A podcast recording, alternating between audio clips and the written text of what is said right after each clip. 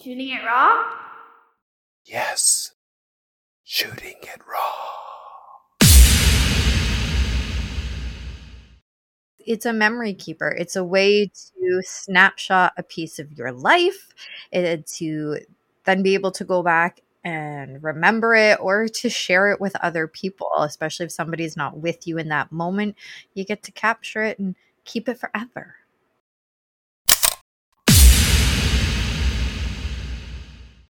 Podcasting remotely can be a real pain. It's quite challenging, but it doesn't have to be.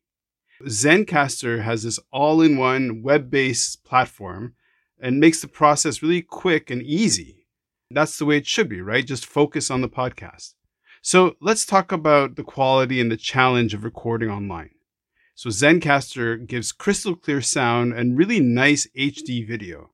I know I don't use it, but it's there. Now, that's not even to mention how easy it is to use. Like, even for my guests that aren't even that tech savvy, there's nothing to download. They just click on the link and start recording. Zencastr is all about making your podcasting experience easy and everything from local recording to automatic post production in the tool. You don't have to leave your browser to get the episode done. Maybe you want to make podcasts as well.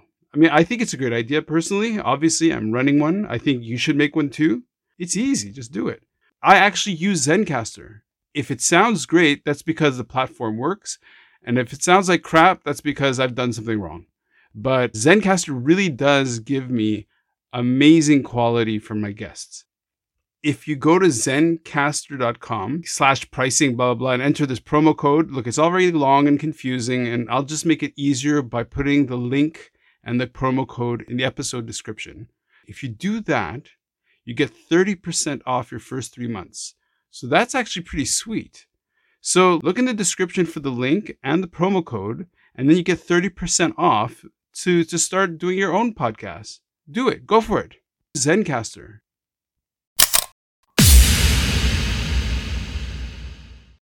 Glorious. Okay, so uh Randy Lee, is it Bauslaw? How do you say your last name? Boslaw. Boslaw. Uh, Boslaw. Okay, I'm a Canadian. I say bow. So Bo Boslaw. I'm Canadian too. What? Uh, yeah. Where are you? Like two hours from Toronto. I'm by Niagara Falls. I'm in Welland. Ah, okay, okay. I didn't know. Okay, this, this is great. Ah, surprise! Hi, neighbor. I'm like 200 kilometers away from you or something. I don't even know. I know. When you were like, "Oh yeah, I'm going to be uh, going back to Toronto," I'm like, "Ha! I go there all funny. the time." Okay. Um, well, first of all, thank you for joining me on the podcast. I really appreciate it. Totally gonna get to know you. And I haven't seen the photos you sent. So I- would I'm do Yes, is that's right. right. I don't even remember what I sent. Well, yeah, that happens a lot because people send the photos and then usually it takes a few weeks to kind of get there. And then uh, we discover. So, shall we go to your first photograph and then learn all about you? Sure.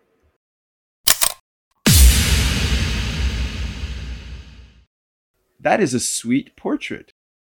So, it's a professional Yes. looking uh, portrait. You're in a studio of some sort. Um, your chin is on your hand. Your hair, like your hair It's is this beautiful, yeah, violet, brown, purple. Yeah, it's nice. It's really nice. Thanks. And did you get the hair the hair done for the photo shoot or No, I just really like purple hair. It just doesn't stay very long, so it's hard Right, to keep it it. up. right now you don't have purple hair? No, right now I think it's almost my natural color. All the colors run out of it. Okay, amazing. The background is this very ash tan color. There's a, a shadow that could be from a chair or something behind you. Uh, you're wearing a nice black sweater with stars. Your knees are up, so it's a very kind of. I mean, it, it's a strange pose to put your hand on your chin on your hand like that, but you're looking right at the camera. You've got oh, you got beautiful eyes. Look at that. Thanks. Very nice. Okay, so the, the the title of this photo is "Headshot for Podcasts." Yeah. So that that's that's like the one that I just I use that for everything. Um it's also the cover f- uh picture for my book I released last year Embracing Me. And I'm not in a studio. I'm actually at one of my clients' houses um because I'm also a personal trainer. What? Okay. and she does yeah and she does photography but she's never done she's never actually done uh, like portraits of people before. She usually does landscapes and animals that kind of thing. And i was like hey can you do this for me? She's like sure i'll try. Um and it turned out beautifully. The so light is very pretty. yeah we, we went around her house in, in different lights and she was opening curtains and closing curtains and moving the chair she i think she was having a lot of fun with it. I was having fun with it too. And then Sure. um, we tried a few different poses and, and the leg up with the hand thing like you were saying was for the book I, I just thought because the book is embracing me and it's about like loving yourself so i'm trying to like keep myself all like in Mm-hmm. Okay, your book. Okay, fantastic. Your first book? uh no that's maybe number five Okay. my th- it's my third nonfiction Okay. Okay. Um, okay. So my background is creative writing, which I got at Concordia Oh. in Montreal. So, so why don't you talk to us about your your how you landed as an author? Yeah, so I've been writing my whole life. I used to I used to write like a newspaper for my house about what show I was watching and make For my mom read it. Yeah, yeah, I'd make my mom read it. and my aunt if she was over, my grandma. nice. Yeah, it was, it was nothing real special, but it was special to me. for sure. Um and, and I'd write like little skits and plays and make my cousin act them out with me. So nice. I've always liked writing. And then as a teenager, I used it, I would write a lot of poetry and use that as my coping mechanism for my depression. And so my very first book, I released it in 2017. hmm And that was just all the poems that I had written as a teenager because I didn't want to throw them out, but I didn't want to leave them in my basement collecting dust. Right. so I wanted to do something with them. Wow. So that's what I did. After I published that first book, I'm like, oh, I like this. This is great. I'm going to do it again nice. and again and again and again and again. Okay, so your most re- recent title is called. Okay, what's it called again? Please remind me. well, my most recent nonfiction, which, Yeah. which the one we were talking about, is called Embracing Me. Embracing Me. Okay, so I'm mostly a nonfiction writer. I'm essentially a nonfiction Oh. writer. So, what? Uh, walk us through this book. Like, what? If somebody who's listening, you you want to inspire a listener to kind of go out and get this book. Why? Why did Why did you write this book? Uh, to help other people feel not alone when they're dealing with their mental illness. So it it talks about my journey with depression, but more importantly, it talks about how I came to terms with it. So I like to say I have depression. Depression doesn't have me. And that's like my favorite saying about it Mm. now because at first it feels like this big flaw, like something is wrong with me, like there's this thing I need to hide, this big old illness that needs to be hidden away, locked in a closet. Um, and it doesn't. Mm. It's just it's just a Mhm. piece of who I am. It doesn't rule me. Um, but it took time to come to that.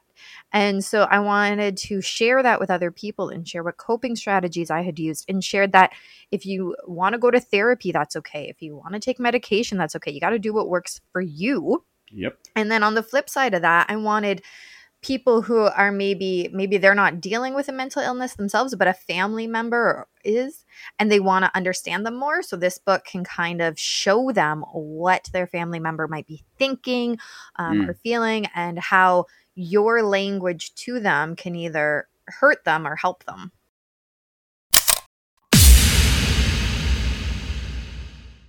things seem to be improving over time, right? So, especially now, there is a consciousness around mental health, uh, treating mental health.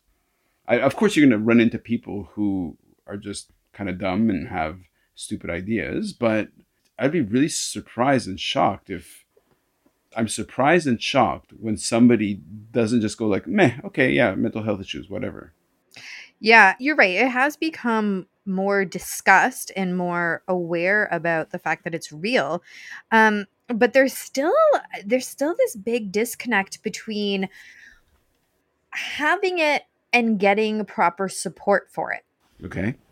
Now, I don't know how how it's been in Hong Kong or or in other parts of Canada since we're both Canadian, but here in the region I live, it is hard to get appropriate mental health care Okay. because it's not it's not funded the same way as our physical care and even even chronic illnesses um, physical chronic illnesses are also a hard one to get proper care for. If you can't, if it's not an immediate or visible illness, then it's not taken as seriously by our healthcare professionals. Um, You can't, you don't get to the psychiatrist as quickly as you should. You don't, and, and I mean, with medication, it takes time to find the right one and the right dosage Yep. as well. So, I mean, that that's a struggle all on its own. But to get the therapy side of things, it's not an easy process. If you do manage to get a referral, you're on a wait list for who knows how long. Um, if you are able to pay for it, that's great. But most insurances don't cover enough for more than a couple of sessions, and a couple of sessions don't do you much. So Mhm. you're right. It is, there's a lot more awareness. I think a lot more people are okay with the fact that it's around, but there's still this big lack of real proper support for it. Hmm So, so the, the podcast has had a few um, counselors, a few clinicians, a few therapists, um, because the podcast reflects what my interest is in. So, when you said, "Oh, it takes a while to figure out what your treatment uh, modality or, or approach is," like for some people, it, it might just be therapy, and for some people, it, it might be medication. Yeah. Yeah. For me, the therapy was kind of like okay, well, you seem to be okay, but everything that's happening is just physiological. So for me, it just happens to be medication. Okay. So how does your book wrap around that? Like, what what does how does your book uh, approach that? Um, so the book, like, it, because it's nonfiction, it's my story. So Okay. I'm not a therapist. I have worked in social services. I have taken um, oodles of psychology classes in college university. So I do have a bit of a background, um, and I do put some research into the book. But I just I like to preface by saying, you know, it's all from a personal perspective, Which is important. but yeah and so the book talks about like there's an entire chapter on therapy and an entire chapter on medication because for some people there is a stigma around one or the other or Mhm. both where it's if i admit and, and this was one of my biggest issues if i admit that i have this mental illness that means i am a failure at life That's obviously not Yeah. true this is like i said this is how i was processing things um i'm a failure at life because i see myself as a horrible person or that i shouldn't be here Mhm. and if i reach out for help i'm admitting that i am not perfect Nobody is perfect but i have a perfectionist complex Okay. and so the the one chapter around therapy talks about how it came to be that it came to a point where I had to go and talk to a therapist because I had made a plan to end my life. And I Oh, was wow. like, ooh, there's a whole plan here and it's it's a pretty easy to do plan. wow. And yep, I gotta go talk to somebody. And so it talks about how you can give yourself permission to do this. Because I think that a, a big problem is that many people are like me. They don't want to admit that there is a problem. And that goes for people having heart attacks Mhm. too. They don't, a lot of times people go, oh, no, no, I'm fine, I'm fine. Meanwhile, they're in the middle of a heart attack. So th- this isn't just mental health that this happens to, it happens with a lot of different illnesses or diseases. And that's, we have to give ourselves permission to go and seek help when we need mm-hmm. it, whether it's for a heart attack or for our mental health. And then on the medication side, I approach it uh, kind of like how you were talking about, where it's like, is this a physiological thing? Does, will medication kind of fix what is what is going on? Will will it give me the right amount of hormones that I need or whatever? Um, because for some people that's what's needed, and that is one of the things that helped me. So I I did the combination of both medication and therapy because I wasn't without the medication, I wasn't going to absorb the therapy Right. as much as I could with it. And same goes for my kid. He he's been to therapy many years and when he wasn't taking medication or wasn't on the right medication, it was a lot harder for his therapist to get across the information to him. Right. Um, whereas now that he is on the right stuff, they're they're cruising through their therapy sessions and you know the time between sessions is much longer than before so yeah you said it before you have to do what works for you is basically the bottom line if you need both that's fine. If you need one or the other, that's fine. Like you just you have to figure it out. It's you just got to play with it. Mhm. All these different tools. So once again, so the listener will have the title of your book in their heads. What is it again, please? embracing me. Is there a sub a subtitle or is it just embracing me? Nope. Just embracing me. Fantastic. Would you like to move on to the next photo? Sure. Unless you want to add something else. We're good. Tell I, I can't remember what the next photo is. So tell me. Tell me what I what I sent you.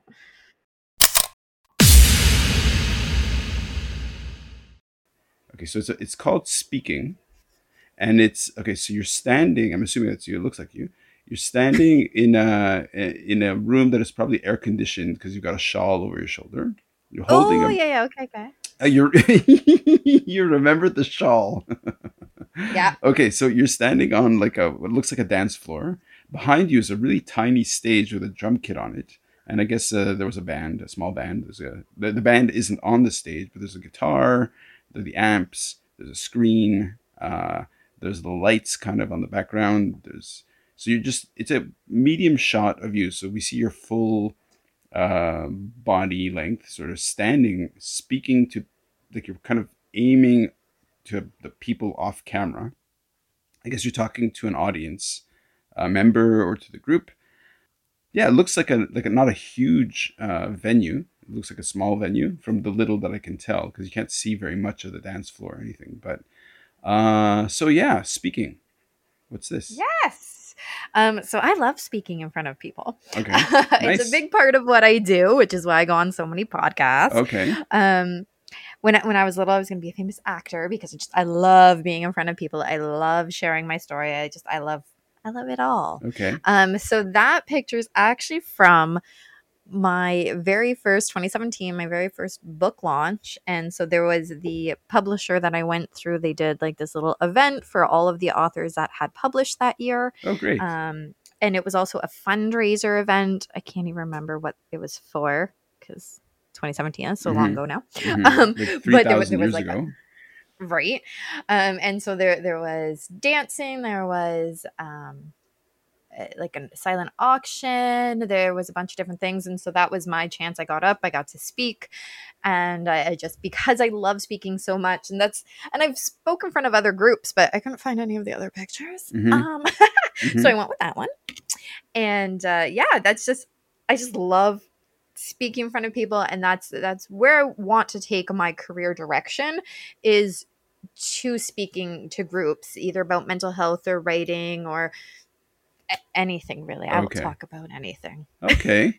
Well that's i mean um certainly in in my experience of you you seem to be uh using your words very nicely. Bravo. Uh i'm you. enjoying this. Um so how does the because t- to be a writer is a sort of a, a lonely path you know pursuit. Like you're it's a very solo kind of usually it's not a social uh, pursuit. And but you understand that you're producing it for an audience or for a reader. And that is like always kind of aware of the the the dynamic of reaching an audience. And compare that to theater and drama where the audience is right there. And then compare that with speaking like public speaking where you can see like you're you're very much you're talking to the people directly. Yes. They're all interconnected. They're all different forms of art hmm really. So i i love it all. I, I even love drawing and singing. I'm just not very good at it. Mhm. I, I love all art stuff. Nice. Um and so you're right. When when you're writing a book itself it's very much a singular job. I don't have anybody else around me. I'm usually just in my one my office at home by myself or with my cats usually my Mhm. cats. Um and so you do it by yourself but you're you're doing it for a purpose. Hmm and keeping that purpose in mind is so important while you're doing it because once once the book is written it doesn't end there so being an author is so much more than just writing the book right like we have to come on podcasts like this Mhm. and that's where that's where the public speaking comes in and the um, going going out to different places, doing events and things, that's where you can get that interaction, which is a, a nice balance because sometimes I just sometimes I just don't want to people. hmm so so it's a nice balance between being able to get out there do the speaking um doing the, the podcast or youtubes um and then also having my alone time Yeah. just focusing on what i want to focus on Right. Well, I've had a few um, authors on the podcast. I mean, authors are good because you know you've spent a long time, uh, you know, chewing or going through your thoughts, and then are you know, articulating it into a book form or something. So most authors want to talk about their book, and first-time authors are usually a little bit surprised that that you know they think, oh, I, I wrote the book, it got published. And for a month the the uh, excitement and the energy was there to maintain the momentum. But then after a while it just kind of fizzles and and then they kind of learn the hard way that well it's hustle. It's like you have to go out there and you have to talk to people and you have to kind of it doesn't just run away by itself. Like it, it needs it needs like that that curating or that that it's like a farmer. You have to kind of you have to constantly tend to your to your book to have people learn Yeah. about it. Um so this particular book when did you publish it? Uh which which one? The the Uh, one we were talking about before yeah, or the yeah. oh okay the Oh. one we were talking about before well how about all of them Yeah. all of them talk about all, all of of them yeah oh my goodness there's a lot of them Um, do it because I, li- I like to say I follow my dopamine. So I Mhm. have written, I think somebody counted because I said it was over 10. Um, somebody Oh, counted and said I had 14. I, somebody said, counted, I said I had 14 uh, because clearly I can't keep track of it. Um, but I like to say I, follow my dopamine. So I have the three nonfiction books um, published in 2017, 2018, and then last year, 2021. amazing Um, and so two of them about mental health, and then the other one is about raising my kid that has autism. okay Um, and again, it's that wanting people to not feel alone. right Because the worst thing is feeling alone because you lose a lot of friends hmm because you can't you can't just go out with them whenever they want. You can't just find a random babysitter. Like it it takes a lot of work and a lot of doctor's appointments. Um, and then I've written a handful of kids books because they're just they're so much fun to write. Um, and I have a grandson, so I just I like I, I could write those and I could read them to him. you have too. a So grandson I do. He's two and he is adorable. you look and sound so young like you you must have had I your am. first child when you're eight what um, no, my husband had his first child when he was got it 16. Got it. So it was it's What? my stepdaughter. okay Yeah. got it got it got it wow It's my stepdaughter, but uh we've been together for 15 years. I so love I mean, I love it. I mean, I I love the so one okay, a couple of things to that kind of feed into this. One is one of the the podcast um, uh, guests I had a long time ago uh, was she was kind of you know we're talking about the the importance of diversity in a commercial context, right? And Okay. and, and she's like, well, you know, we know that the data is out there that the real true diversity in in, a, in an organization or in a network or whatever in life is the strength. And so i love meeting people where the story you know there's a kind of picture of what a, a normal well no not normal what a typical person is like. And that picture is oh you know no mental health is perfectly fine. Uh the family looks like x. The the growing up looks like y all that that stuff. But actually that's that's just one little slice of the the thousand different configurations and you know you, you're, to, you're super young and you have a, a granddaughter amazing grandson. grandson Yeah. grandson amazing He's awesome. I love him. He's Aw. two. Aw. Okay. Okay. So so I also really really I mean I just learned a great new phrase which is you follow your dopamine. Yes. Ah, dude, that's amazing. That's great. So talk about that for a second. Talk about that for a second. So, because I go on all of these podcasts and I, I talk about authoring, hmm um, being an author, it's always, oh, what do you write? Because most authors do stick to a certain genre. They, you know, they write nonfiction or they write kids books or they write whatever. Romance. Um, romance, exactly, sci-fi, horror. I don't I don't stick to a genre. Now, I, I definitely haven't done certain ones, Mhm. but I've I've done the nonfiction. I've done scary stories. I love horror, all things horror. So Mm. I've done that. Um, I've done the kids' books. I've done social stories. I've done teach your kid how to read stories. So like, I just I follow what makes me happy. Nice. And the other question I get a lot is Do you write every day? No, because my dopamine doesn't tell me to write every day. So, no, I don't. Mm. and people are surprised that I have 14 books out because when I'm in a great mood, when I'm in uh, like a high, um, I just go and I, I can get out a lot of content. And so I, I use it to my advantage and do that and get out as much as I can. Um, and when I'm having a low, maybe I just brainstorm some ideas, clean my house, Mhm. play with my animals, hang out with my kid. Like there's other things to life than just work. Yep. And so I like to follow what makes me happy. And so I follow my dopamine. That is okay. So here's how what you say resonates in my in my noodle. I feel that because you have had to kind of think about and process and deal with your own mental health, and in the same way with myself, um, for me it was since like 2009, since, since the uh, financial crisis. So that was Ah, the yes. that was the straw that broke the camel's back, so to speak. Yep. Um, and since then, I've had to kind of develop the, the understanding, the language, and the concepts, but also the the kind of the models and the examples that lets me talk about and, and think about my own mental health landscape in the same way as you did, right? So you're like you follow your dopamine. Now, do you feel that that in order to become that kind of person and to have that kind of understanding, that you kind of need to go through the the roller coaster of mental health issues? That's a great question. Nobody's ever asked me that. Um, I'm not going to say that you need to because, I mean, people can do amazing things without going through tumultuous times. Mm-hmm. It's my new favorite word, Okay. tumultuous.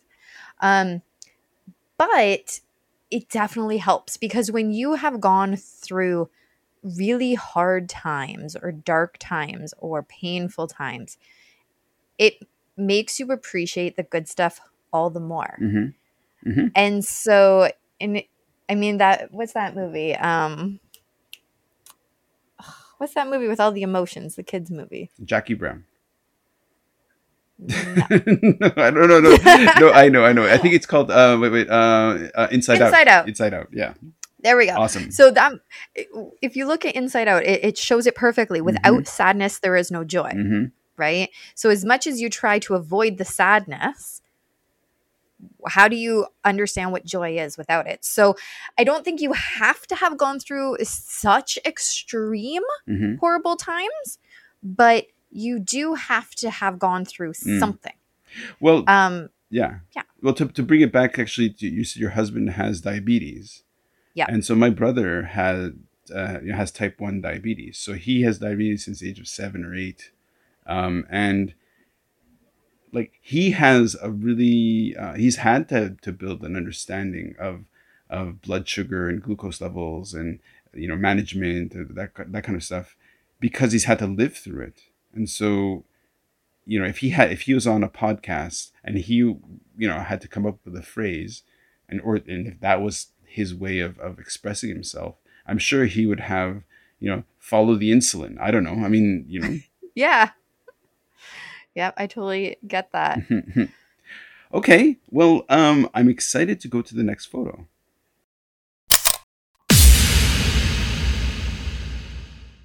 Aw, way to speak of the devil. Okay, so, uh, you see, now that I know that you're Canadian, uh, on Ontario no less, uh, so it's a photograph where the photographer is probably about 30 feet away from you. Uh, we're using a sort of slightly telephoto lens. It's in the fall. It's uh, definitely uh, Canadian autumn.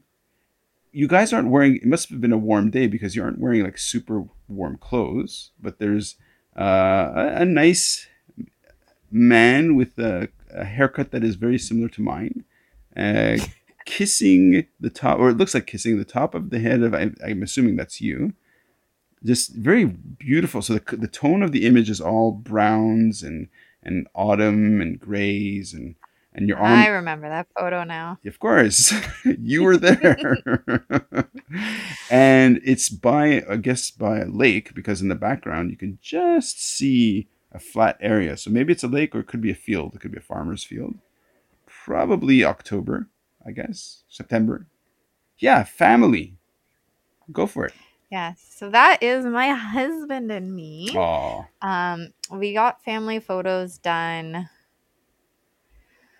last, not last year, the year before last. So it's almost two years ago. Before COVID. Um, in the middle of, I think during one of the random openings of COVID. oh, wow. Nice.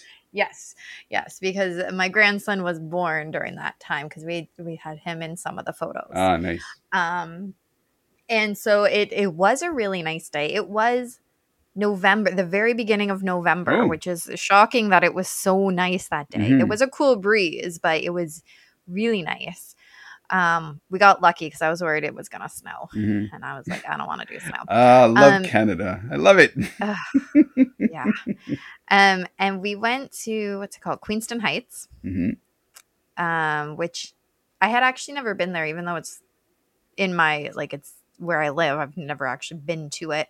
People tell me it's so nice, um, and it was.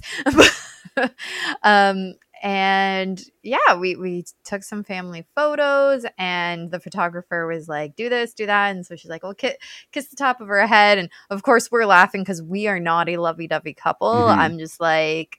Yeah, I love you, but you stay over there on that side of the couch, and I'll stay on this side of the couch um yeah okay, so somebody listening to this from Hong Kong, for example, is not used to seeing the ground like that, where it's like pa- matted, pa- tamped, short grass and covered with uh, these orange brown dead leaves, and behind it looks like a maple tree, which no frame of reference. There's like the grays and the orange, the beautiful brown of it all, and it's like the image itself is quite beautiful because it's like you're in a in a space where there's a lot of room around you and it feels very open and it's like it's only you two like in the photographs there's i mean you can see in the background evidence of like human construction like there's a path and there's like a deck and all this stuff but Yeah. but it's it's um it's an intimate moment and i don't know it, because you're a couple he probably whispered something uh i don't know a little kind of funny because your laughter is is obviously uh genuine. Yeah i think he said something about how like this is so weird. We don't like being this close. Okay, well- he probably said something like that. Right. so with the, well, the photo looks great. The it's a great photo. But why why is family why is this photo one of the windows we're looking through because it's cute. No. Um because it's it's a big part of my life. Mhm. like i spend a lot of time with my family. I tend to like my family. I say Mhm. tend to because sometimes they bug me. Right. Right. As they always do. Um but it's i wouldn't be where i am today without my family Mhm. especially my husband. He has been with me through thick and thin like i said it's been 15 years together with him 10 years married this year and so we've been together our entire adult lives Oh, wow. and yeah I, I would not still be here i wouldn't have written all the books i've written i wouldn't be doing all the things that i'm doing um, without his support Mhm. um and see he won't get a big head because he never listens to the stuff i do. So we can say whatever we want. That's right. Um and that's how you know it's genuine too. Sure. But that, that that's how we are. We're silly and i love that about us. It's just like we tease each other but it's not it's not anything ever bad. Mhm. and we just we have this chemistry that just works. And we always joke saying, you know, you could never have been with anybody else because Right. nobody else would put up with your crap. Sure, sure. But luckily, you found somebody who would put up with your crap. That's nice. So, Yeah. so if we pull back, how does somebody either who gets strength from family process this in terms of writing or in terms of mental health, of you know, the themes of what we've been talking about, or somebody who doesn't have family? How do they process what you're saying? Ooh, that's a very thought provoking question. Uh oh. Uh oh.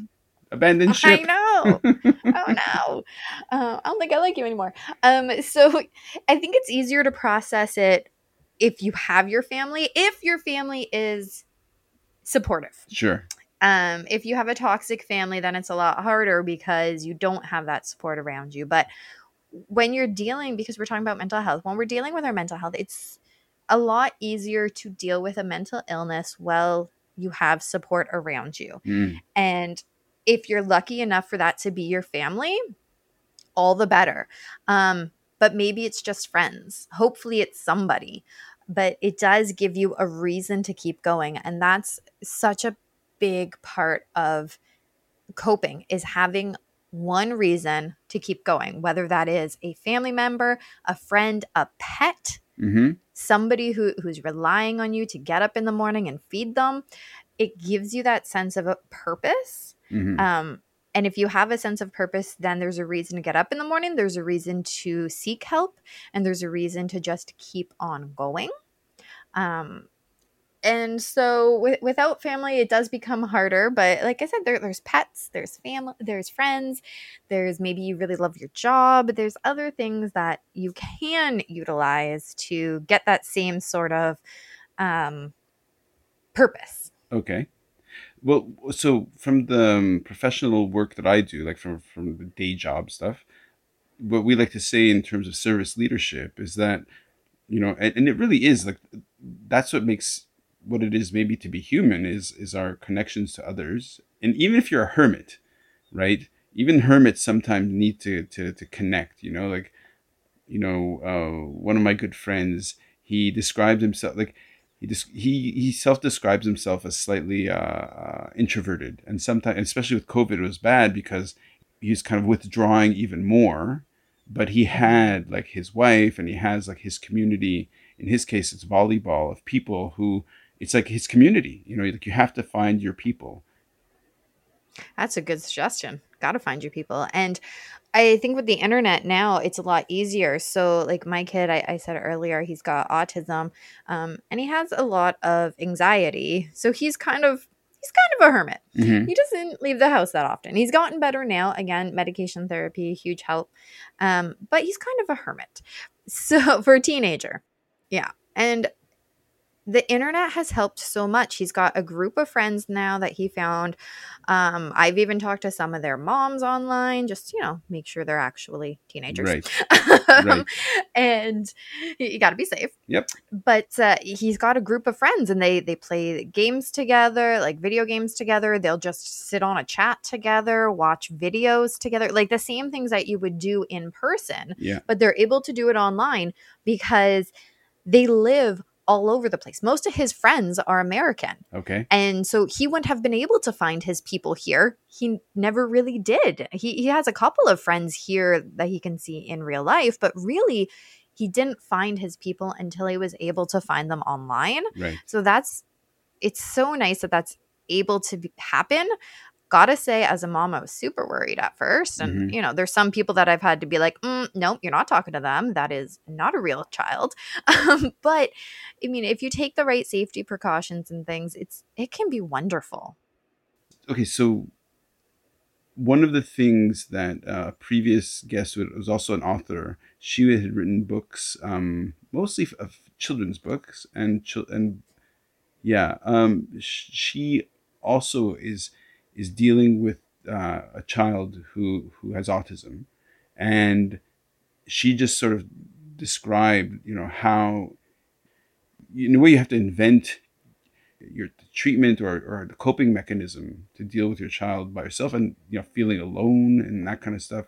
So do you feel that with your son, like how early on did you recognize that he did have autism and that you know did you start pulling in the resources to help you cope? So, me and my husband, we realized it when he was really young. Not necessarily that it was autism, but that it was something. Yeah.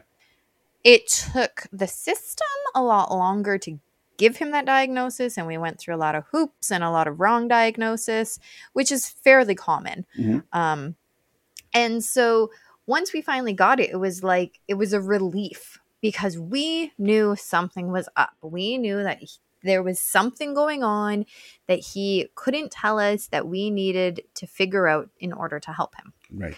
Um, so for us, it was this big sigh of relief going, Oh, that's why. Wonderful. Because now that we know, now we can get support.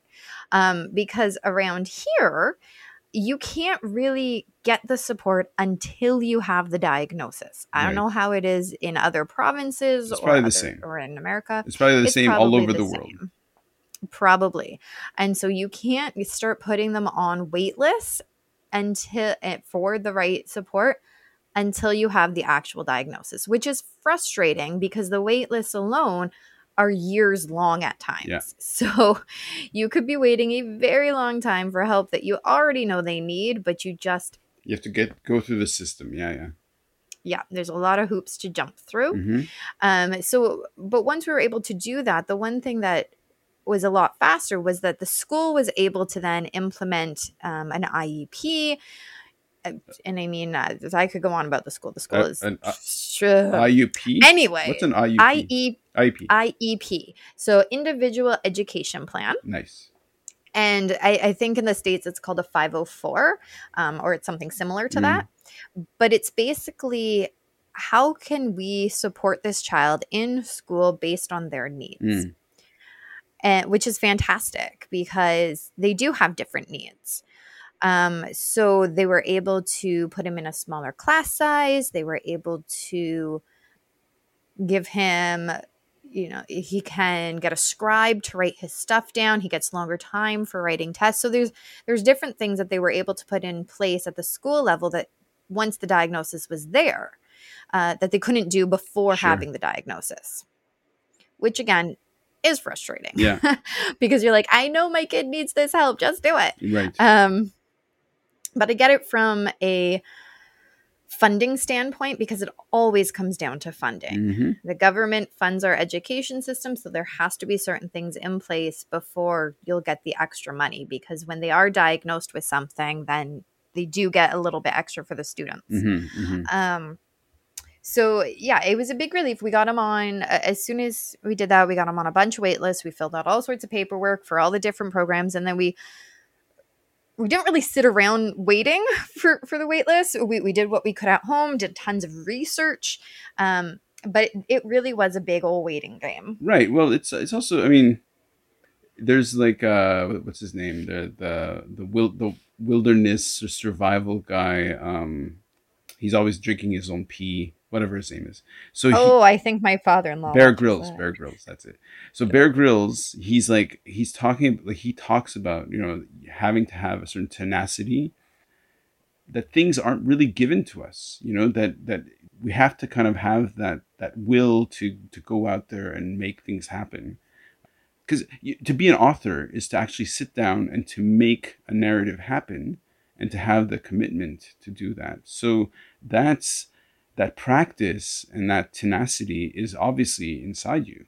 Maybe the same thing that helps you. Um, it might be a, a strange word to to to use to describe the writing process, but to push and to fight to complete a work is maybe part of the same fuel that you tap into to kind of push and fight to find the care that your son needs.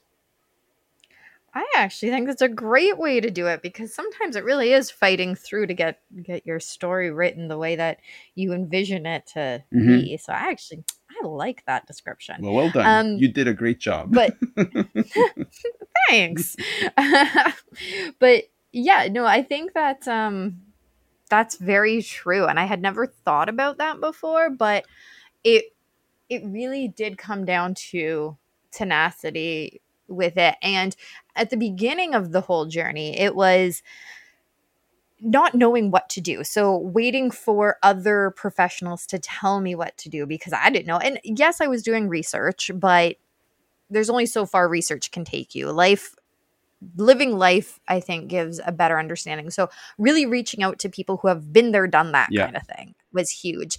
Um, and we talked about it before, finding your people. That's what I had to do. I had to find my people. I had to find other parents. And now uh, most of my friends are parents of kids with something Mhm, mhm. because Right. they added when you have to cancel um cancel on the last minute because your kid is having a meltdown they're like oh yeah okay got it right?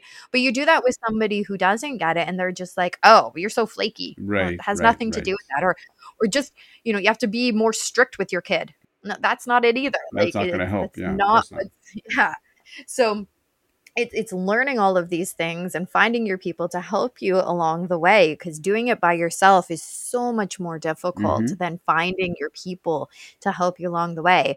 And now now when i'm dealing with professionals or the school especially the school because at the beginning of this the school would say oh we're going to put him in this class. Okay you think that's best. We're going to do this. Okay you think that's best. And i'm relying on them. But what i've learned over the years and this is going to sound absolutely horrible is the school just didn't want to deal with him. Mm. he was he was a difficult child to deal with um, because he had violent meltdowns when the anxiety would get too Oh, high. okay, okay. and um and it's nothing that we could have prevented in the past because we didn't know the triggers. We didn't know like we were all- all learning this stuff. And so i just kept saying to the school okay okay okay because i thought that they had his best interest in mind Right. um, but I don't think they did. Now, I don't think they were intentionally trying to push him off on other people, but they also weren't giving him a, a true opportunity to thrive in the class that he was put in because they would wouldn't give him a long enough chance to adjust to a new class before pushing him to another different class that they thought would be better. Um, and something that is true with most people with autism is routine hmm is huge. So constantly changing their school environment is not helpful. yeah, that was uh, very difficult to to learn. And now when the school tries to tell me things, and I mean he's in high school now, so it's a little bit easier. And uh, the VP there is awesome. Most of the teachers are pretty awesome. Um, I say no, we're not doing that. No, you're not going to take him out of that class. No, he's you're going to send the work home. like I don't care anymore. This is what's happening. I know how my kid learns best. I've given you all of his assessments and things over the years. I don't have to just agree with the school. And that was that was something I had to learn Yep. because I didn't realize that there was other choices. We even homeschooled for a while. Um, so there there are choices out there that aren't that aren't easy, but once you start learning and find your people and build up that tenacity, build up that resilience to all these stressful situations and dealing with all these professionals, uh, it can get easier. Well, there we go. Um, the the photos family and you did it justice.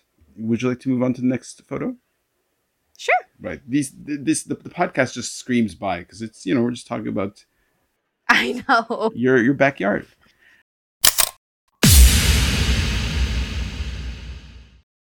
Oh, speaking of backyards, oh, I love these photographs because they're they're so um they're so sweet. They're so Canadian. They're so perfect. Okay, so this one's called Horse, Oh, yeah. and so there are these two. Okay, so okay, so the f- first of all, the the the field, the background, the, the it's not a field, but just the sort of the the environment. Like a wood. yeah is is just there's green it's it looks like a summer green uh so some low trees high grasses uh and there are two horses. Um one well, the one in, in the sorry, in the background uh it's it's like the medium shot. So the horse is in pretty uh, good good size within the photograph. One is all white and one is all brown with a black mane. The one the brown and the black mane is a little larger and uh, I see two people in the photograph. I can't tell who they are because you're wearing, or they are wearing uh, um, helmets and glasses. Yeah, so I mean, please decode this this photo. Um, so I'm undercover. It's me and my kid. Okay, okay, So that was last summer. Um, I think it was September. Might have been August. So it was very toasty warm out. Um, and we um, went on horseback riding. There's there's a lot of different trails around us. I wish I owned the horse, but I don't. We just went to one of the um, places that does horseback trail riding. Uh, I used to ride horses when I was younger. When my uncle lived in the area, he had a horse farm. So oh wow. loved riding horses and my sister she had she was taking care of a horse before and so she would take my kid to go visit her horse a lot too so we we've both have always loved horses Mm.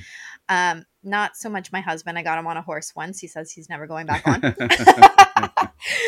So um, is- but is- that's all right. is this riding here under the kind of the the frame the umbrella of like uh, therapeutic riding or is it just you're just riding Uh, we were just riding. We went on a, a private trail ride, so we had a guide that was guiding us through the the trail ride.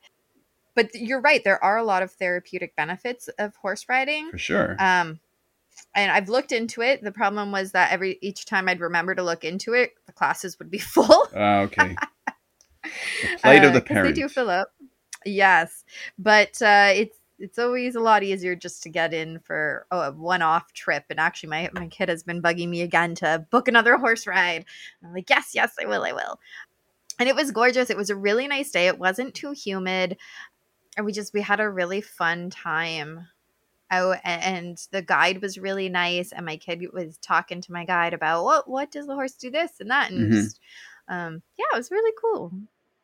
what's the thread that that you would tie from the the first image of the portrait, the second image of you speaking uh, about your first book uh, in that like sort of that hall, and then the second image of you and your husband closer than you normally spend time together, uh, and then this image. So, like, if there is a narrative, right? Like, if there is a kind of a, a, a yeah, story that of connects Of course them. there's a connection. Um, it's things I love. Okay. That- Okay. that's the short, sweet answer. Things I love. Chasing your dopamine. I love- Yes, exactly. Chasing my dopamine. It always comes back to that. So I love my family. I love speaking. I, I love writing. Um, I just I love to follow my dopamine. So how do you how do you transpose and and and guide your son to follow and find his dopamine if even though that concept is not necessarily one that he would articulate himself. Oh, so he's super verbal. Okay. Um, he never shuts up actually. Um, because some kids are nonverbal. Right. um, or non-vocal. That's that's a new phrase that somebody had told me, which I thought was really cool. So non-vocal is they're not using words, Right. but they're still expressing themselves in different ways. So I thought that was super cool um, because body language is a whole other language, Mhm. really. So, anyways, I wanted to share that because I thought that was cool when I learned it but no he he is definitely a big follow your dopamine kind of guy too uh, he's an artist so if he's in the art zone it's like you can't even say anything to him because he's doing art Mhm. um, and so he's actually sold his art for the last few years to help raise money for his service dog which we got a few years ago Nice. um, and he, he gained a little following. So every year he, um, I take all his art. Well, not all of it, but I pick. We pick the best twelve pictures. We come up with a calendar, and he sells the calendar. oh, excellent. Um, and recently he has been um, he had this math project that he had to do this year and it was create like a dragon's den presentation and Hmm. he came up with this business idea that i thought was amazing and i was like hey you could really do that because i love my kid and i want to believe he can do anything in the whole wide world but i really just don't see him working for somebody else 40 hours a week Mhm. I, I can't even do that. I've done it and it's just like it sucks the life out of you. So so I get it. So when he came up with this idea, I was like, wow, that's amazing. You could turn this into a real business. Like I'll, I'll help you turn this into a real business because even though he's only 15, why can't he run his Sure. own business? There, there's no reason he can't. And if I can set him up now for the future, that's that's golden as any parent, especially as one of a kid with a disability. Like you worry about them when they get older. So the business idea, keep you all in suspense. So the business idea is um, gender reveal boxes for the transgender community. okay. And he came up with that idea and then said in each box, they'll get like whatever little goodies, magnets, buttons, whatever. Mhm. And there'll be a little sheet, a little info sheet that they can share with their friends and family of how to best support them. Mm-hmm. Oh, that's nice. And I was like, that's amazing. And uh, because people like to party, Mhm. and when you when you come out as a as a different gender, um, it's a big should be a big celebration. It should be a you know you're coming to to embrace yourself. Sure. Bring it on, bring it on back to that first picture to embrace yourself. And uh, yeah, so we came up with that, and we're in the process right now of uh, launching the website for it. It's called Accepting You. It'll be at acceptingyou.ca. Okay. Um, Great. and we he's even got the business cards in. We're getting the first the first uh, products. Magnets and buttons are the first products that have been designed and we're waiting for the actual um, product in hand. But yeah it's coming along really nicely. We are hoping to launch it in june because it's pride month but Yeah. i mean we still have a few weeks left of june but uh, it's i don't think it's going to be fully done this month but uh, it'll be a soft launch this month.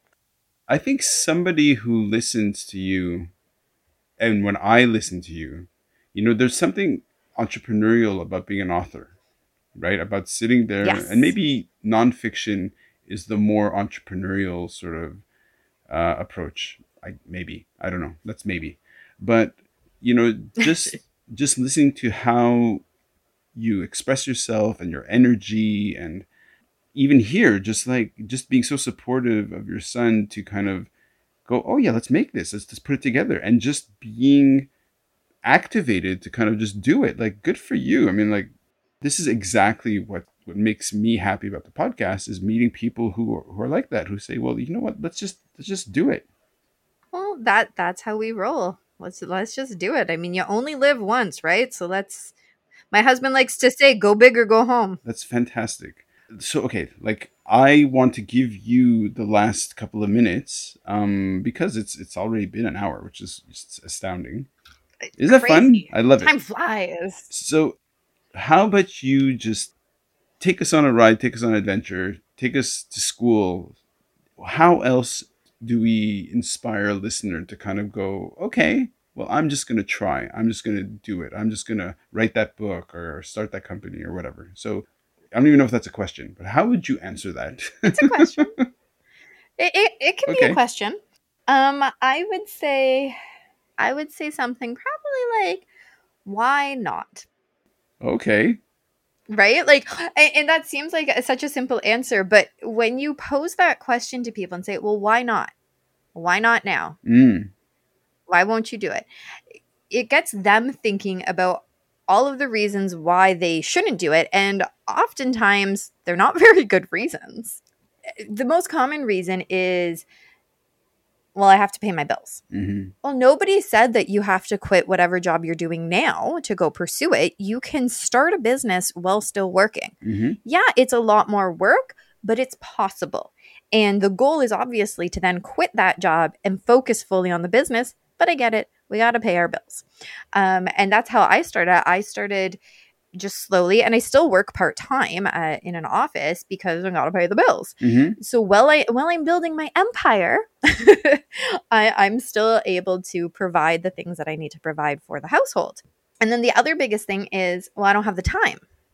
Well, you're never going to find the time. There's never going to be the perfect time to start a business. There's never going to be a perfect time to write the book. Never a perfect time to have that baby like that's that's what it comes down to but if it's something that you have always wanted to do then by saying i don't have the time all you're doing is wasting the time that you do have because we never know how long we have Right. And and you know what about this idea that it's, time isn't something that you have; it's something that you make. So you make time for something. I have heard that. Um, I'm not a big fan of that expression simply because when I'm dealing with, say, my kid, or even when I'm having a bad day and I'm depressed, Okay. I can't make time. My my mental state won't let me make time or if my kid needs me, I can't make time. So yeah, he's 15 and most days he's cool with saying, "Oh yeah, I'm going to play video games. You go do what you want." Like he's upstairs right now playing video games Mm. and when I go upstairs we'll do some homework. But there are days when he just he's having a bad day and he wants mom. And that's totally fine. So if I have things planned that, you know, I think, okay, I need to get the next chapter of this book edited because I've put it in my schedule and I've made time because that's what they tell you schedule it. But if something comes up, Sure. then something else comes up and it's more important. And that's fine. So I'm not a big fan of the make time Okay. in that way, but yeah, you you do have to put it on your to-do list. Okay. If it's not there, it's never going to get done. And if you are a type of person who can make time, then all the more power power to you, do it. I'm the kind of person that if it's on my to-do list, it'll get done. It just might not get done on your schedule, but it'll get done on mine. Oh, Randy Lee. You're the first Randy Lee I've ever met. Well done, you. Oh, excellent. Yay, mom. okay. Well, thank you so much. This has been really great. And have a fantastic summer, fellow Canadian. Thank you. I know it's all it's warming up now. It's great, isn't it? Thank you so much. Bye. Bye. Shooting it raw? Yes. Shooting it raw.